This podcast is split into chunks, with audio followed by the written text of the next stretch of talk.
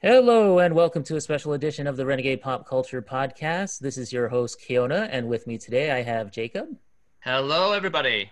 And we have two very special guests today, the author of Console Wars and also the co-director of the documentary on CBS All Access, also called Console Wars. We have Blake J. Harris. Hey, Keona and Jacob. Thanks for having us on. And we have the co-director of Console Wars, the documentary on CBS All Access, which is Jonah Tulis. Hey, how's it going? All right, and thank you guys for coming on. We really appreciate it. So just to start us off, I kind of want to get into the birth, if you will, of Console Wars, the documentary, and sort of where it came from. So Blake and Jonah, could you tell us a little bit about that? Well, it's funny. So Blake, I mean, this is over nearly 9 years ago, about 8 years ago, Blake came to me. He's like, I think I found this interesting story. I don't know what it is. We've been writing partners for years, developed ideas together. He's like, I have this interesting story. It's about, Sega taking on Nintendo. There's just something there. There's nothing out there on it. There's something there. I really think it's interesting. And I looked at it. I was like, this is really interesting. And, the more, he had just started scratching the surface, but I was like, you know what? This is like The Social Network, or, it could be a documentary too. There's so much great media. And we kind of both had the idea. I was like, you know what? Let's just try all three of those. Let's try to make a movie, a documentary, and a book. And if one of those turns out, we're in great shape.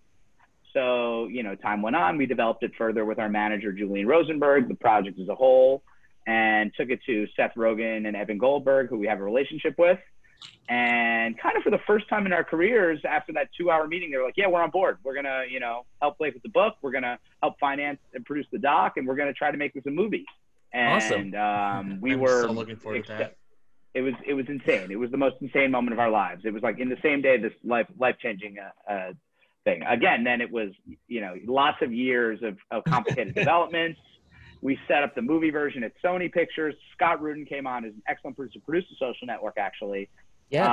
But during this process, which is I believe it was a 2-year option period, they decided it would be better as a TV series, which, long-form TV had really evolved at the time in the middle of the 2010s. And we agreed. We were like, you know what? We want more Tom, more Al. You could have entire episodes that occur in Japan. You could do so many amazing things with a TV series. So we were excited about that.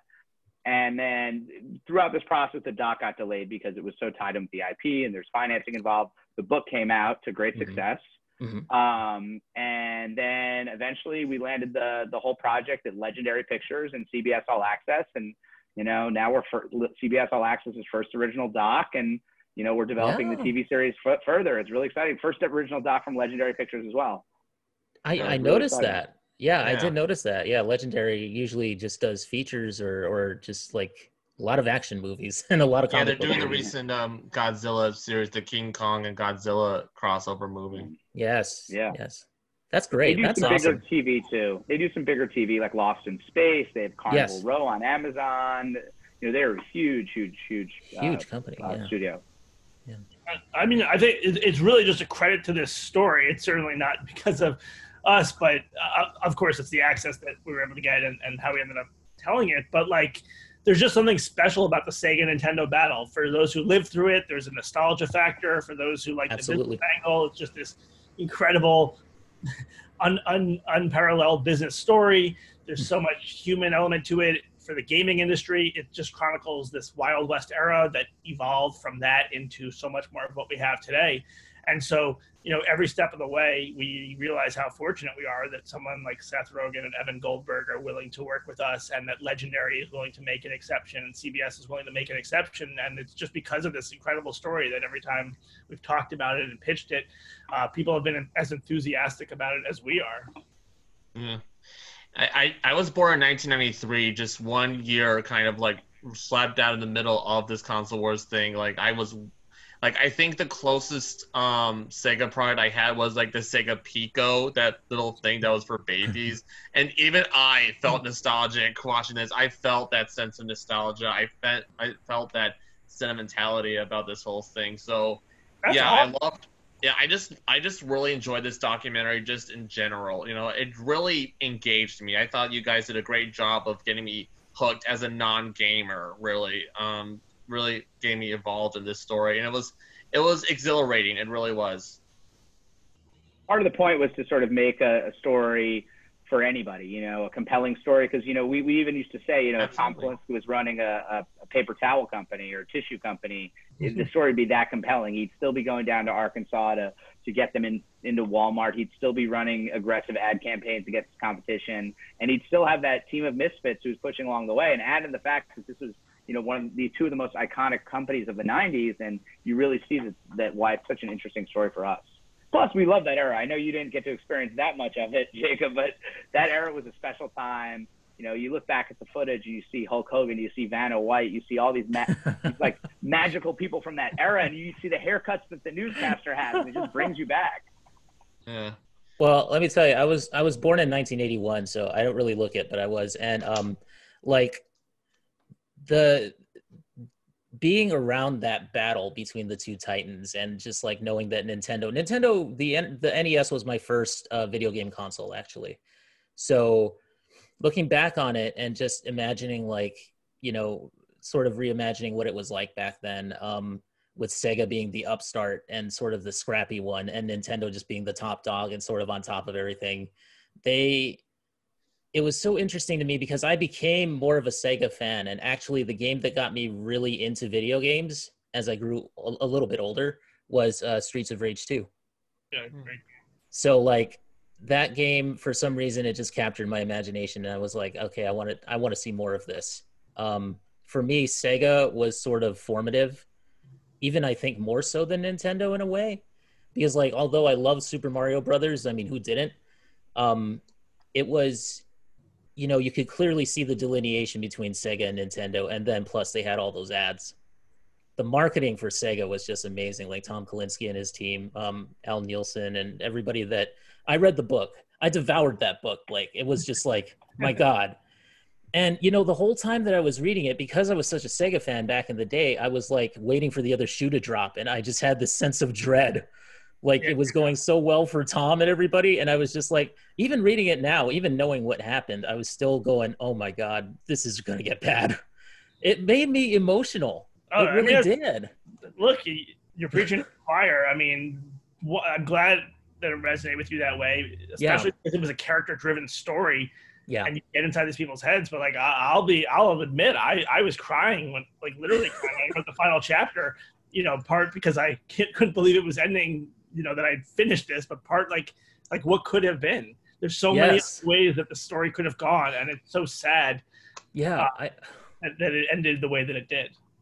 Funny, people say that Nintendo beat Sega in this, but you know, when you really look at it, it was Sega Japan who sort of undermined them and sort of ended the run they had. Yes. Here's what interested me most about the structure of this documentary, because it did kind of start off as a David and Goliath story in a way. It started off, you know, Sega's, you know, it's the underdog, you know, it's more of scrappy, and how, you know, they were the ones to really confront Nintendo, to really be a threat to them. You know, it was kind of like that. It was kind of like, it was easy to root for them, but then you went back, you show the origins of Nintendo, how they started off as a card company and then they became this huge empire. So at first it looked like you were taking sides on this sort of thing, but it turned out you kind of weren't, and then you kind of revealed in the end that it was Sony that kind of won the overall the next console war. How Sony kind of stabbed Nintendo in the back after they tried to make their own CD-based console, and you know, I liked that. It was more of a celebration of video games in general rather than just taking a side to this sort of war, which it seemed like everyone had to do at that time.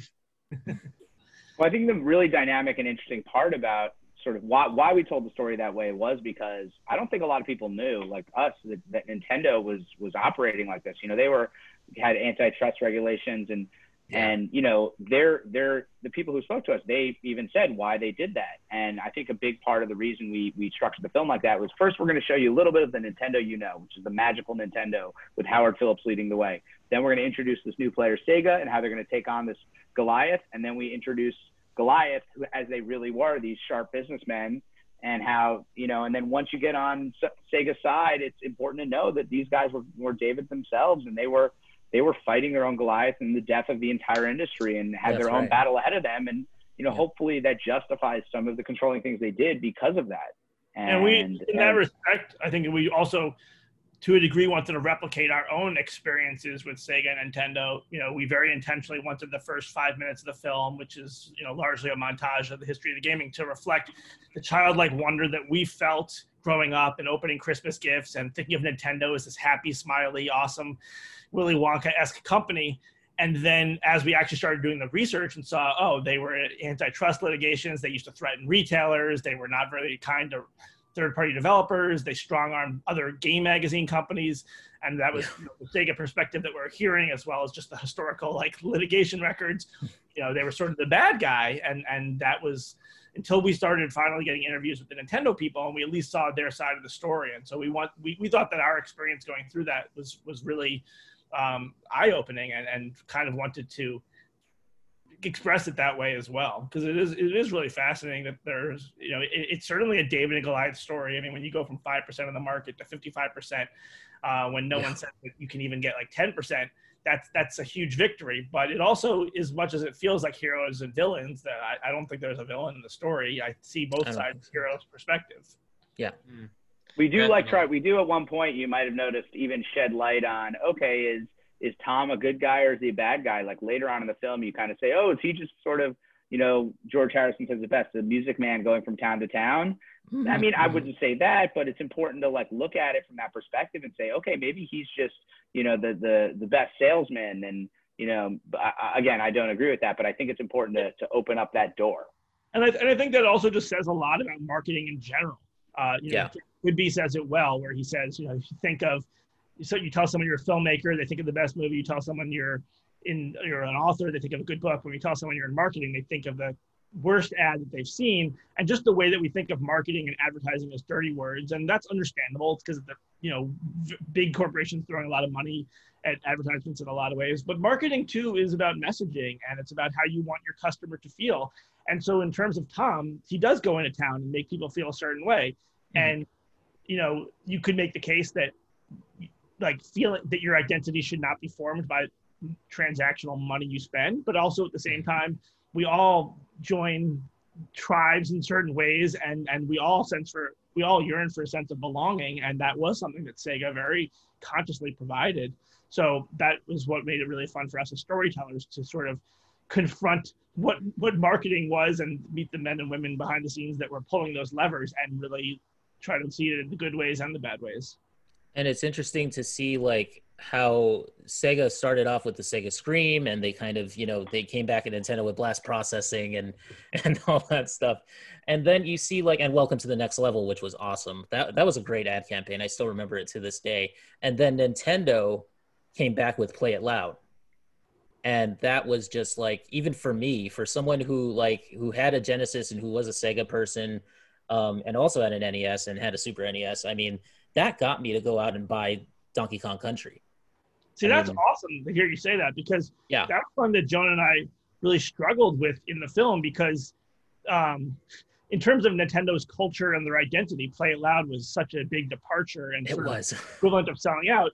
But at the same time, it was effective. Like, they did boost around 1994, so we wanted to portray it as like them losing their way, but also at the same time say, but they, you know, it wasn't exactly bad. So, you know, I think we're very happy with the balance that we struck. But good to hear that it even worked for you. Donkey Kong Country was also such a good game that I feel like that helped push it a lot. But like, if you look back at, you know, in the archival, you know, you have sort of Don Koiner go up there and say the sweaty nipples and butthole surfers did the music, and you see their ad campaign is Hockaloogie at Life. Like, it's hard to think of that in a what marketing geniuses. But you know, when he was up there and he said butthole surfers and sweaty nipples, I was just like, oh my goodness, that must have been shots fired. That is the best. That must have been the best moment in Nintendo's history up to that point. I love how they didn't even try to be diplomatic there. That was actually crazy when you think about it. They departed in that one presentation. They departed so much. They said, we're going to have the blood in Mortal Kombat. You know, where they admitted to being down and out. And they basically introduced a, you know, Goodby-esque type of ad campaign. It's Those are huge steps for a company that doesn't change, you know?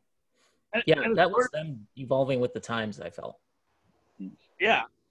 It's also like interesting to think about it in terms of, you know, part of the reason, you know, one of the other reasons we structured the film the way we did is because Nintendo was not very responsive. You know, for a lot of time, they sort of just ignored the problem of Sega, which wouldn't have made it back and forth because Nintendo was just like, oh, we're not going to forth. And as, you know, I'm sure it's happened to all of us in life, when you sort of ignore the problem, eventually you have to pay the price. And when you do, you sort of pay it in a worse way than if you just gradually done it. And that's how you end up with sweaty nipples and butthole surfers, as opposed to more of a gradual reframing of your identity. But they were like, almost like, all right, we've thrown the white flag. We're just going to try to, you know, turn into Sega at this point. Yeah, yeah. I love in the documentary too how you have like a lot of the Sega people just kind of respond to that with just like, well, they became us. Yeah. Pretty much. Yeah, I mean, it's true. I have to say that it was pretty cool too that you guys actually started the documentary off with Ralph Baer. Yeah. You know, like the father of video games, and him just saying like, this is going to become a moneymaker in the future. And everybody was just like, oh, sure. You know, and then of course it becomes this huge multi-billion dollar industry. And yeah, they even say at the end that it's the video game industry is worth more than the film and music industries combined. And so that's pretty amazing once you start thinking about like, wow, like it hasn't been around nearly as long as film and music, and yet it's worth this much. It's just absolutely insane to me. And it's not slowing down, what with the pre-order fiascos that we just saw too over the past week. And that was some of the backdrop too for the writing of the book in terms of style and how we wanted to tell the story with the documentary, because like I talked about in the past that early on for me, I remember it must have been around the time that John and I first talked about this and he had the idea to do the documentary, like going to a Barnes and Noble and just being shocked that there was a film history section and a music history section, but there was no video game history section. And there wasn't even a video game history book in the entire Barnes and Noble. Really? So, you know, there was a few that had been written, like some great ones, like Stephen Kent's.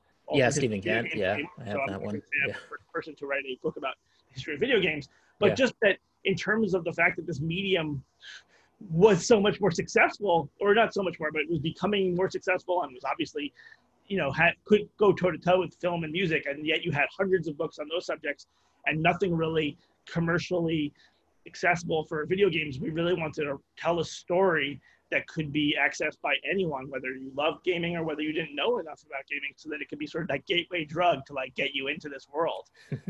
That's kind of like you became marketers yourselves. It's a great point. Yeah. It's a really good point. And we learned a lot of lessons from these people directly, because, you know, it was easy for us to see ourselves as Sega. We were no-name filmmakers, just like they were no-name companies, and they believed that they had a good product and they had the right team and that they were in the right place at the right time and able to leverage the marketing skills to get themselves out there and try to help get their story known or get their product known. Mm-hmm. Mm-hmm. And we're kind of seeing a similar war right now with streaming, with different streaming platforms like Netflix and Hulu and CBS All Access, even Disney Plus, and lest we forget Quibi. Outrageous success that is Quibi. That's definitely not going to be sold anytime soon. It's interesting. Like, can you imagine like a documentary in the future tackling the streaming wars? 100%. Yeah, I mean, I think that it's a similar thing where these companies are doing battle. They're killing each other off, but they're also making the other companies, you know, work harder to create better content for the consumer, so that you know, people are. You know, we have such great shows on the air because Amazon was trying to figure out what Netflix was doing, and then Hulu was doing the same thing. And, you know, when you look back at it, it all started, you know, you had House of Cards. And, you know, it's okay. All the streamers make... show, or you or House of Cards that it started. Both of them. I'd love to see. The composer of the doc, by the way, did House of Cards, the music and the theme. Our composer Jeff Beal, he's incredible. If you really, if you do a second watch, really pay attention to the music. It's very cool, really special, really special. Yeah, the music is awesome. Yeah, and any movie that has or documentary that has Block Rocket beats in it, I'm just like, I'm there. I was saying, CBS All Access, they're even trying to correct themselves trying to move forward in the streaming business by CBS. They originally merged with Viacom, and soon CBS All Access will be known as Paramount Plus. So Paramount Plus, yeah. Yeah, that is kind of it's an interesting step in the right direction. It's like they're finally trying to be taken seriously in this field. And, you know, I hope they're successful. I hope that this is a necessary step, you know what I mean? So we can get more cool documentaries like this.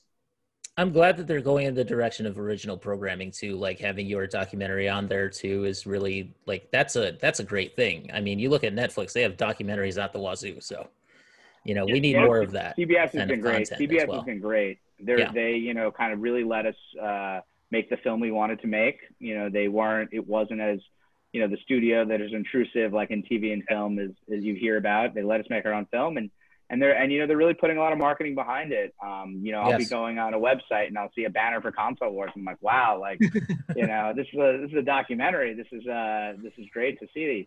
And it's a great visual too. Like Console Wars, that's going to grab some people's eyes. You know what I mean? Like, especially those who did not live through that. They've done an excellent job with the marketing, and like, I think a good indicator of what it's like to work with them and why they have, you know, why they're going to seemingly be able to bring other great content under their umbrella is like Jonah and I, we had already sold the film and TV rights to CBS All Access with Legendary, and so this TV show was going to be there, and it was unclear if we're going to be able to finish the documentary.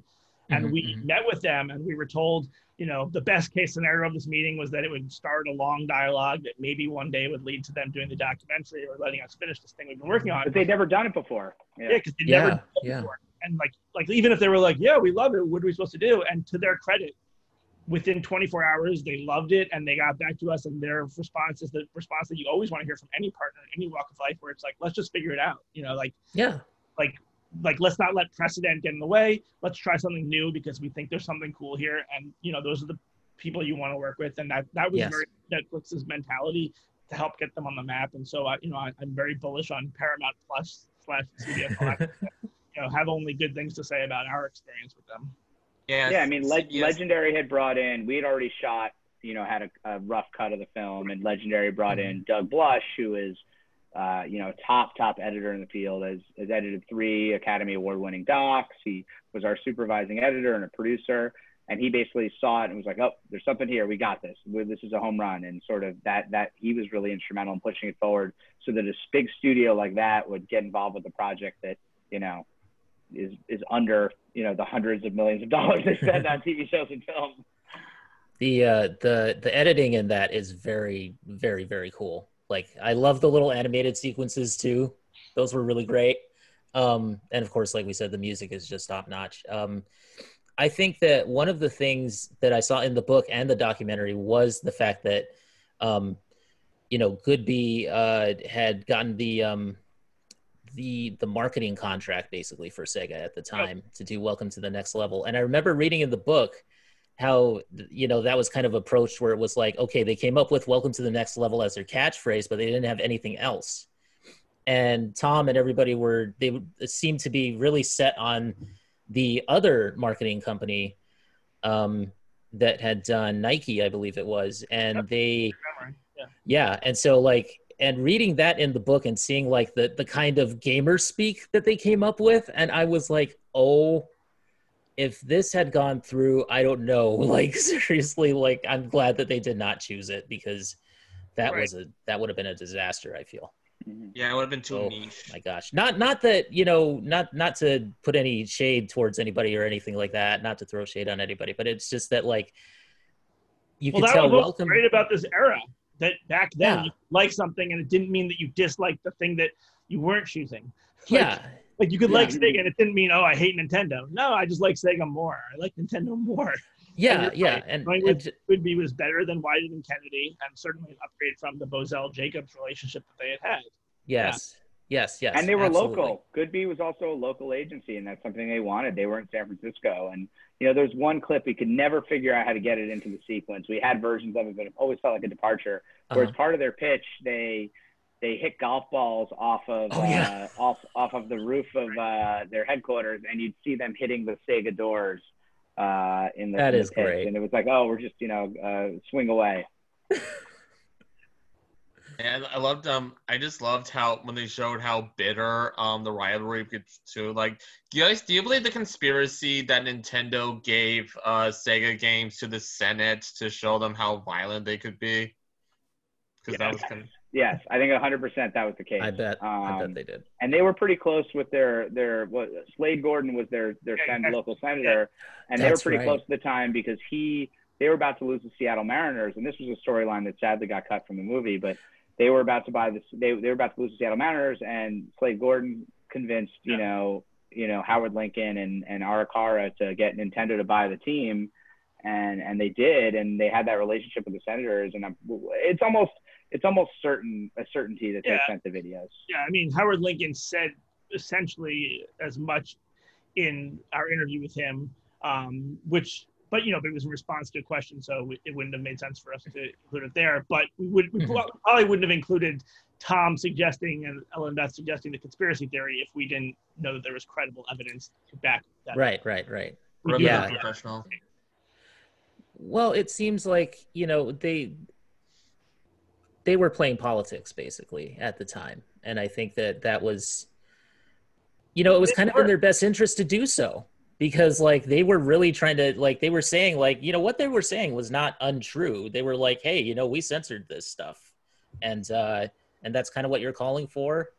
And we would never have Night Trap on one of our systems. So it was just like, you know, looking back at Night Trap now and looking back at Mortal Kombat now, it's just like, wow, that you know, have any of these guys ever played Last of Us 2? Because that would probably give them heart palpitations. But, well, that's why it's funny to see them arguing so seriously in a congressional hearing about this, because they're arguing like this is the end of the world, and in fact this is nothing compared with what's to come.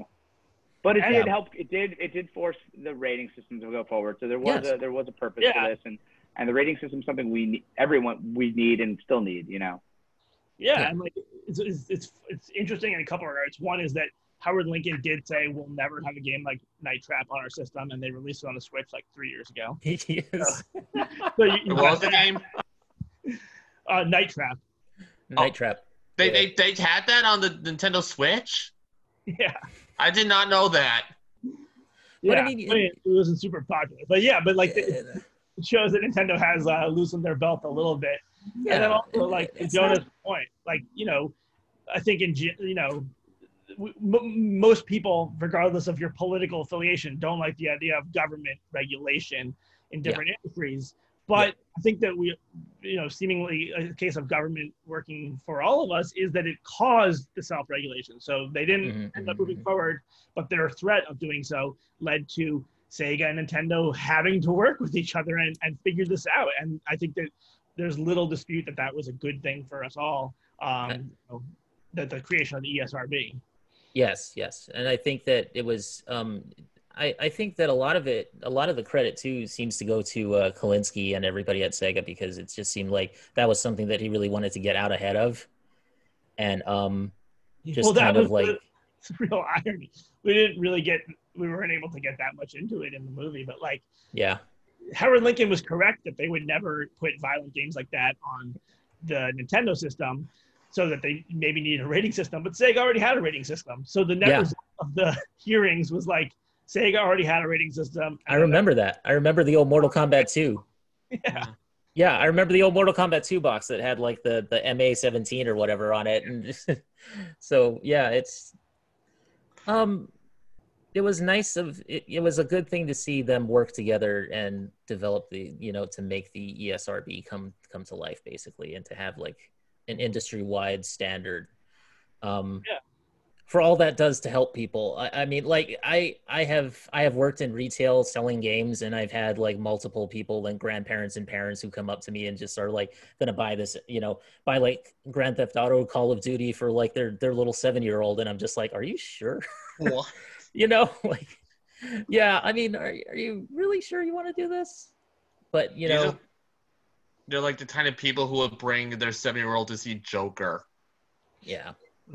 Which is like, look, if they want to do it. But hey. Right. But all the ESRB does, and why I think it's great, you know, some people say it's censorship. It's not. It's just, it's a guide. No. You can you know, the grandma could say, that's fine. Yeah, let's get this violent my 7-year-old. Okay. But like, at least they're aware that this is what's in the game. At least, you know, yeah, at least the guide is there. So you can say like, well, this is what you got. Exactly. But anyway, yeah, I mean, I really think that it's interesting to see how the industry has turned from that. Like it seems to have made that hard left into basically whatever, you know, just the violence and everything that's gone into games now. But it seemed to be something that like maybe a lot of people, especially back then, did not want to really deal with. Like perhaps they, not that they didn't want to deal with it, but just that like that was something that they didn't really want to have in their games. Like Kalinske kind of wanted to, you know, not really have that on a Genesis game, and Howard Lincoln and everybody at Nintendo certainly didn't want to add to that sort of content. Right. But, I don't know what I was really going with. No, there, but anyway. I think maybe part of what you're getting at, but correct me if I'm wrong, is that there was a sense of corporate responsibility that Sega and Nintendo dealt with it in different ways, but the way that, you know, Tom proactively wanted to have a rating system, or at least was willing to work with Nintendo eventually to after the Senate hearings, like, you know, that's very different than the much more than what happens in like the social media companies today, where they have much more of a libertarian, do whatever you want. We're just the platform provider here attitude. And, you know, Tom or Howard Lincoln could have had that attitude as well. And maybe some people would prefer it, but the majority of people seem to prefer some sort of sense of responsibility, or at least trying to do something before it gets too late, where I think it feels like too late with social media and other industries. And not to say that you can't have violence in video games or anything like that, because I think that you can, but I mean, obviously, you know, I love Last of Us 2. I love Final Fantasy VII Remake. So, I mean, it's just like, you know, I love Donkey Kong Country and I love Streets of Rage 2. It's like, you can have both, but at least there was a guide to where parents could say like, okay, you know, maybe I don't want this in my house for my kid or something. But like, it was really interesting too, to see like, and to meet all these people that I didn't really know about back when I was, you know, just a kid playing the Genesis and playing the Super NES and stuff, and seeing like more of Howard Lincoln, more of Tom Kalinske, cause I knew of them from reading magazines at the time, but I didn't know anything about Al Nielsen. I didn't know anything really about, I knew a little bit about Howard Phillips, but not too much. Bill White, you know, Ellen Beth, and Buskirk, and like, and everybody that was involved with the creation of Sonic and all that. Let's talk about that, because that was like a huge thing. Sonic versus Mario, where, so you had like mall tours going on for Sonic and everything, because I lived in Hawaii when I was a kid, so I did not see any mall tours, obviously, but like, you know, we just, it's such an interesting time, because that's the kind of thing where I don't think you would see that now, except maybe virtually. You know, like just handing out demos on PlayStation Network or what have you. But well, I think the marketing now is obviously much more targeted, you know, using, you know, the web and phones and Instagram and Facebook. Back then it was like you had to go on the ground where the kids were. And where were the kids? They were in malls. They were in, you know, this is where they were. And that's how you got to the kids. And, you know, you set up demos and you got people excited, and then you got them to get their parents to get excited, and, you know, get to the older brother to get to the younger kid, you know. That was the strategy, and with Sonic, they knew they had something special. They developed this. You know, there was you know, Al Nielsen was a big part, obviously. You know, Madeline as well, who's not on the doc. And it was you know, Sega put something on their plate, and you know, it's funny, you see some of the other options. And could you imagine if they went with the egg instead of Sonic? They went with that weird egg guy. Like, where would we be today? There'd be this egg moving around kind of fast. I can't picture that egg going slow, going fast. So maybe this slow egg going through, you know, green zone. Now even Sonic was supposed to have a girlfriend named Madonna. Yeah. I mean, they were like, we can't use that name here. Yeah, Shinobu was even like, this doesn't. What are we doing here? And then the rock band, and you know, they kind of came and they smoothed them out for American audiences, and. You know, again, giving them away with the system was a big part of it as well, to make sure that, you know, every system had Sonic with it. So by having a Genesis, you had Sonic already. Yeah. And it was really cool when they debuted Sonic the Hedgehog 2. They said they were going to debut it as if it was a movie, kind of like they kind of like a big event, you know, and just like having all these different venues and all these different, you know, like these big on stage. And they had teenage celebrities introduced these. They literally got every teenage star from the era. They got Joey Lawrence. They got Jonathan Taylor Thomas. They got, who else was in that mix? It was everybody. Screech was a big part of it. Yeah, and like this is a, you know, Jacob, you're too young for this, but Kiana and Jonah remember back then, like game before Sega did that. Games came out like TBD. Like sometimes we come out in this store, and sometimes we come out in this store. Like there was no like release date, let alone a global launch date like Sonic 2, and Sega wanted it to be like the film industry because that would give it more respect and integrity, and also just the anticipation. Like there's a lot Sonic of Sonic Tuesday, man. I remember Sonic Tuesday. Yeah, that was a big deal. And when you look at the archival from around the world, it really was the kind of event that you expect. You had, you know, a French kid. You had, you know, a Japanese. What did the French kid say? I forget exactly the translation. Sonic is super. Sonic is super. It's my favorite. Sonic is super. Yeah. And you actually can kind of see it in these kids' eyes how excited they are and how happy they are about it. Oh yeah. Yeah. I also liked speaking of recordings of kids, I loved how you showed what was the dominating console at the time with home movies of kids opening their Christmas presents versus a Nintendo, and then it was a Genesis, and like the kids are freaking out, they're excited. And then it culminated in the PlayStation after they showed the E3 conference after the guy went on the stage and he said $299, and then they showed the kid unwrapping his gift, and there was the PlayStation. And then that was just kind of like it was like the final nail on Sega's coffin. Steve Race, man, like what a gutsy individual! Like seriously, going into the lobby of the hotel and deflating all the Sonic balloons. Oh, dude, that was great. That was just... like, man, we love Steve Race. He's one of our. He's like, I mean, I think he is. He's a fascinating character. You know, one thing that got cut from the film is he is actually at Atari in marketing before all this. And in part of the Atari section, he had sort of a nice role, but it didn't quite work out. But he's kind of been everywhere, you know. Yeah. He was at Atari, then he was at Sega, then he was at Sony, and obviously Reebok. He did that very controversial commercial that sort of launched the Reebok pump. Yeah, the Reebok pumps. Oh, my God. Sometimes you just got to, you know, go for it, and that's what he does.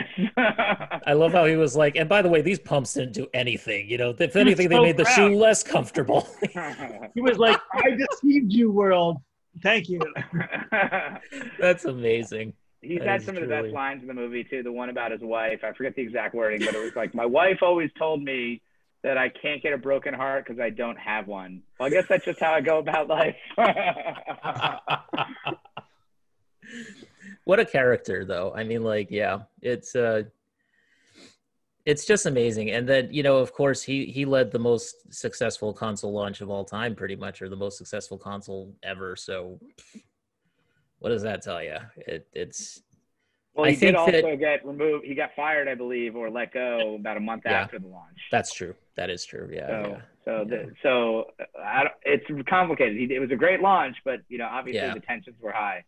Yeah, I'm sure. Given what he seemed to think of. You know, one of the larger themes of the movie is that Nintendo is in its own category. It plays a different game than Sony and Microsoft now, and Sega and Sony then. In that, like, Sega and Sony both had really short-term thinking and had short-term successful bursts, but also were willing to fire or stop listening to people based on very small sample sizes. Where Nintendo, a lot of those people were still with the company when we began working on this, they'd been with Nintendo for this long time. You know, they were part of that inner circle, and there was less, you know, fickle decision making, for better or for worse. I mean, it did lead to some interesting things from Sega and Sony, but it really was a case of the tortoise and the hare in this case. It was just like, you know, Nintendo just took it slow and steady, and they eventually came out on top of, basically they beat Sega. And even with, like you said, even with Sony, it's like they're playing a different ball game anyway. So things are, you know, Nintendo. And I have to say, I haven't given a whole lot of credit to Nintendo. And I have to say that like Nintendo is great. I mean, they're a fantastic company and I love them. And without them, we wouldn't have the video game industry as it is. So, you know, all the credit goes to Nintendo, of course, for actually surviving through everything that they survived through, basically, and reigniting the flame of the console industry and the video game industry, you know, after the crash. So I always think about them, you know, in, you know, they obviously strayed away with the marketing and sort of some other aspects, Blood and Mortal Kombat, but you got to remember, in 1995, they didn't rush N64 to market. They waited. No. They waited till they had the game. They waited, and they steadied their course, and they were back to their focused ways of doing business. And that was that. It just shows that no, even when they go off course, they're going to come back. You know. Yep. And that's also a case of like corporate responsibility. Like I'm sure that they would have sold a lot out of the gate. Mm-hmm. But they didn't want to sell a system that they couldn't deliver what they promised to their customers, because they cared about, you know, the long-term brand value of Nintendo, and we're just going to take the quick buck for that quarter. They wanted to make sure that it was ready when it was ready, and that's a costly decision oftentimes, but also sort of a very respectable one. Now, a quick question for you guys. Do you think that anyone at Nintendo or anyone at Sega still holds a grudge over the console wars? Yes. I would say yes, and specific people more than others. I won't name names. Maybe like, well, but I think it's less of a grudge. It's a grudge, but also just, you know, you do have to remember though, this was also the best time of all their lives, business wise. Yeah, and so they look back at it fondly, but also like this was their time and they were shining, and then the people were poking them and, you know, making it, you know. You could only see color when you hit your head with a dead squirrel, and sort of, I think it wore on them more than anything. And, but again, they still all look fondly back on this time, even during the sort of the rougher stretches.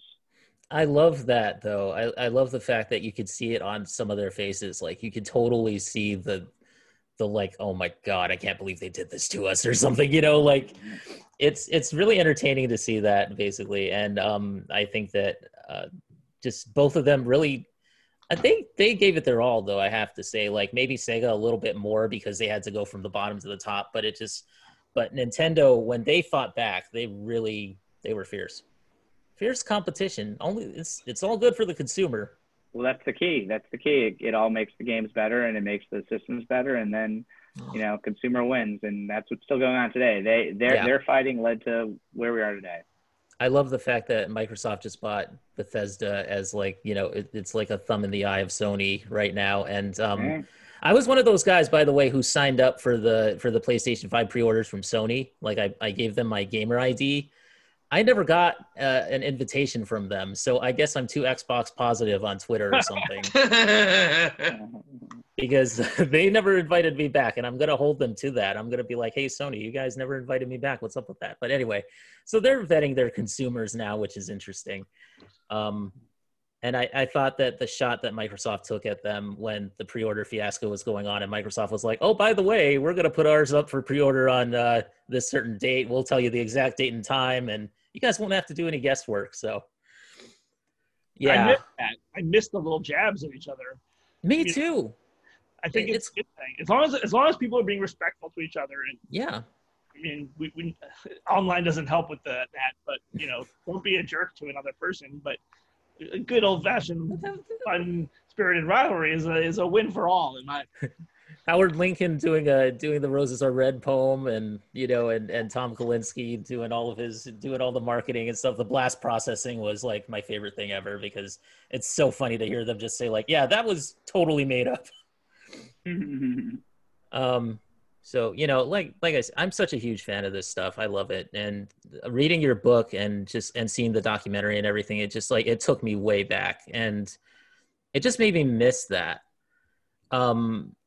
You know, and I wondered, like, what would have happened if Tom Kalinske and everybody had continued at Sega? What would have happened with, like, the Saturn or the Dreamcast, which was actually, even more so than the Genesis, the Dreamcast is my favorite system of all time. Like, I love the games on that thing. But I can only imagine what would have happened had that team stayed on and actually marketed that console, because I think they would have had a winner, and I don't think they would have gotten out of the hardware market. Well, I don't think Japan wouldn't have let them though market the way they wanted to. It was over. That's true. It was over. Once sort of they started to become undermined, they couldn't use their tools to market things properly, and yeah, you know, and it was over. That's why they left. You know, it wasn't like these people were fired. They left because it was like their time was up. Yeah, I mean, it's like the Dreamcast is a great example because the scope of our film is really largely like 1985 to 1996, specifically 1990 to 96, the 16-bit battle. And so someone, you'd be like, oh, why did, it doesn't cover Sega actually exiting the hardware business. And that's true, technically, but that SOA, SOJ battle is such a big part of it, because the Dreamcast, in my opinion, is the best Sega console ever made, or at least it's a great one. I don't know. I can count on one hand the number of people I've ever met in like the Dreamcast, and that's the console that made them leave the business. Like how, like when's the last time that someone did something really awesome and seemingly successful that, and they're like, that's why I'm quitting because it didn't go well. It's so much better than the Saturn was. It just really was. But like the Saturn just dug them into a hole. I feel like and then 32X didn't really help much either. We had touched more on 32X in another version of the edit, but it was sort of feeling redundant to the Saturn, so we kind of just used it as sort of part of the we called it the throwing things against the wall to see what would stick section of the Sega Rise. Wow. At least Sega went off with a bang after such a rocky. Is that like even they got off even they even got off on a pretty rocky start, like the Sega Master System. Was that notable? Was that a notable console in any way? I've known people who had it and who loved it.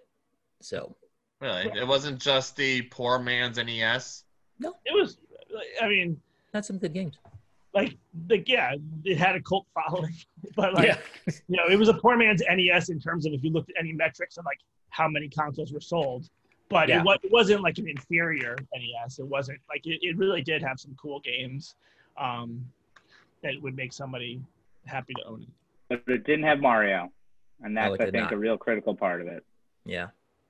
And it didn't have a marketing team behind it. It didn't have. It was sort of a license situation. I think it had. There wasn't. I think if I grew around during that time, I think I would have been a Sega guy. I honestly would. I would prefer the edgier Sega games. I would the more cutting edge, the more the not quite as child friendly games of Sega. Like I would actually feel like I was a part of a new movement or something.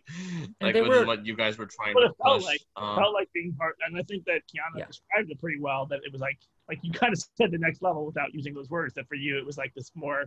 Yes.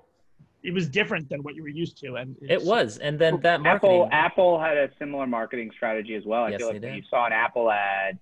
And Apple, obviously incredible, it was like, okay, this is something different. This is a computer, but it's something else. You know? And that's, I think, what they were trying to do. Yeah. It's the whole scrappy upstart thing, where you just have to, you have to fight tooth and nail for every single point that you get, every single purchase that you get. And I think that can really light a fire under you. And then when you get up to the top, the hardest thing about it is maintaining that. Yeah. Because it's like our website too. It's like we had this bump in traffic because we did another interview, last week and stuff. And then, I'm just preparing myself because I'm going to be like, next week, the numbers aren't going to be that good, because it's just it was such a sudden thing. But it's the hardest thing is to maintain that. And I think that what Tom and the team were, had they been able to go on with their plans, I think they would have. But SOJ said no. So, what in your opinion was the thinking behind Nakayama turning sort of his back on Tom and everybody? Did he just have enough, or was it pressure from somebody else or from his people over there in Sega of Japan? I wouldn't say it was Nakayama. It was portrayed as Nakayama as he was the face of SOJ, but Sega of Japan. And most Japanese companies rule on consensus. And I think a lot of it was just the fact that there was a jealousy that sort of Genesis did not do well in Japan. It didn't do well at all. And so from what we understand, Nakayama and his, team were yelling at the Sega Japan guys saying, why aren't you as good as the US? They're crushing it, you're not. Well, and it breeds this sort of feeling of this creates a bigger divide. That pissed me off too, honestly. And again, I don't think it was actually just Nakayama directly. I think especially early on, Nakayama gave Tom the reins, but once everybody else chimes in, and for years of this, and who knows, maybe Tom's success was too much for him as well, but I just don't know. Mm-hmm. I mean, of course I'm asking you to speculate, but it's just like, it was such a thing that was so, it had built up, but also, you would think that when they were riding high, you would think that they would have let them just keep going because they were winning, at least in America, they were winning. But there were a lot of moments. The Senate hearings, I think, were kind of embarrassing for Japan as well. Mm-hmm. I think that that's not sort of what a Japanese company looks to get involved with. And this sort of, that congressional hearing made them look pretty bad, I think that's yeah. So I think there's a lot of little factors that added up, I think it's also, remember, the people that were making the decisions are business men and women, specifically Nakayama at the top. He had the final say or the biggest say, even if, we shouldn't put all the blame at his feet. Yeah. It reminds me of, in sports. In sports, you'll have an owner and he'll be, there'll be, a free agent quarterback, and then you have, an in-house quarterback, and if you're hearing 95% of the time from your in-house people, be like, oh, no, he's the next Tom Brady, blah, blah, blah. And then you see someone else who's been doing well, but you're constantly hearing one thing in your ear, and you're not a talent evaluator. Nakayama wasn't an engineer. He was obviously good at assessing these things, but it wasn't his expertise. You can be persuaded into making decisions that you don't have that expertise to make, and trusting those around you. Yeah, true. And of course, Nakayama's brilliant. I mean, to even allow that to happen. I mean, he had to have some, he had a lot of foresight basically, and he was able to bring about something that changed a lot of people's lives essentially. I consider this stuff life-changing for me personally. Had I not gotten into games and stuff, I don't know what I would be doing in my free time, frankly.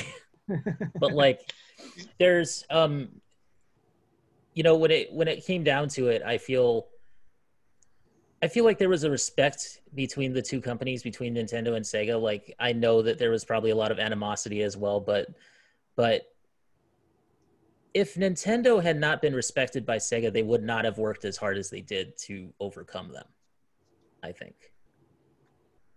Because, because of that whole, because Nintendo was the big dog, and Sega knew it, and they respected it, and they knew that they had to compete at their level. They knew that they would not be able to just overtake them on their own. So in a way, it was like seeing two titans battle. And I miss that so much in terms of everything, really, in terms of the video game industry, and not to get tribal about it, because I'm pretty platform agnostic. The only console that I don't have right now is actually the Nintendo Switch, because I'm just happy with my Xbox and my PlayStation. And that's kind of where I get my gaming fix. But I don't know, it's just, apart from a few things like Microsoft buying Bethesda now and having more of a back catalog and hopefully some exclusives coming out, because Sony's just been kicking their butts in terms of that. But I miss the feeling of not knowing what was going to happen and sort of having that sense of mystery about, who was going to come out on top, which is something that you had in that console war era. And now you kind of just, everything is on Twitter. So seems less interesting to me now. I just want to say, it was nice actually to look back at a time when video games were just something that you had fun with, nowadays we have stuff like microtransactions and Gamergate and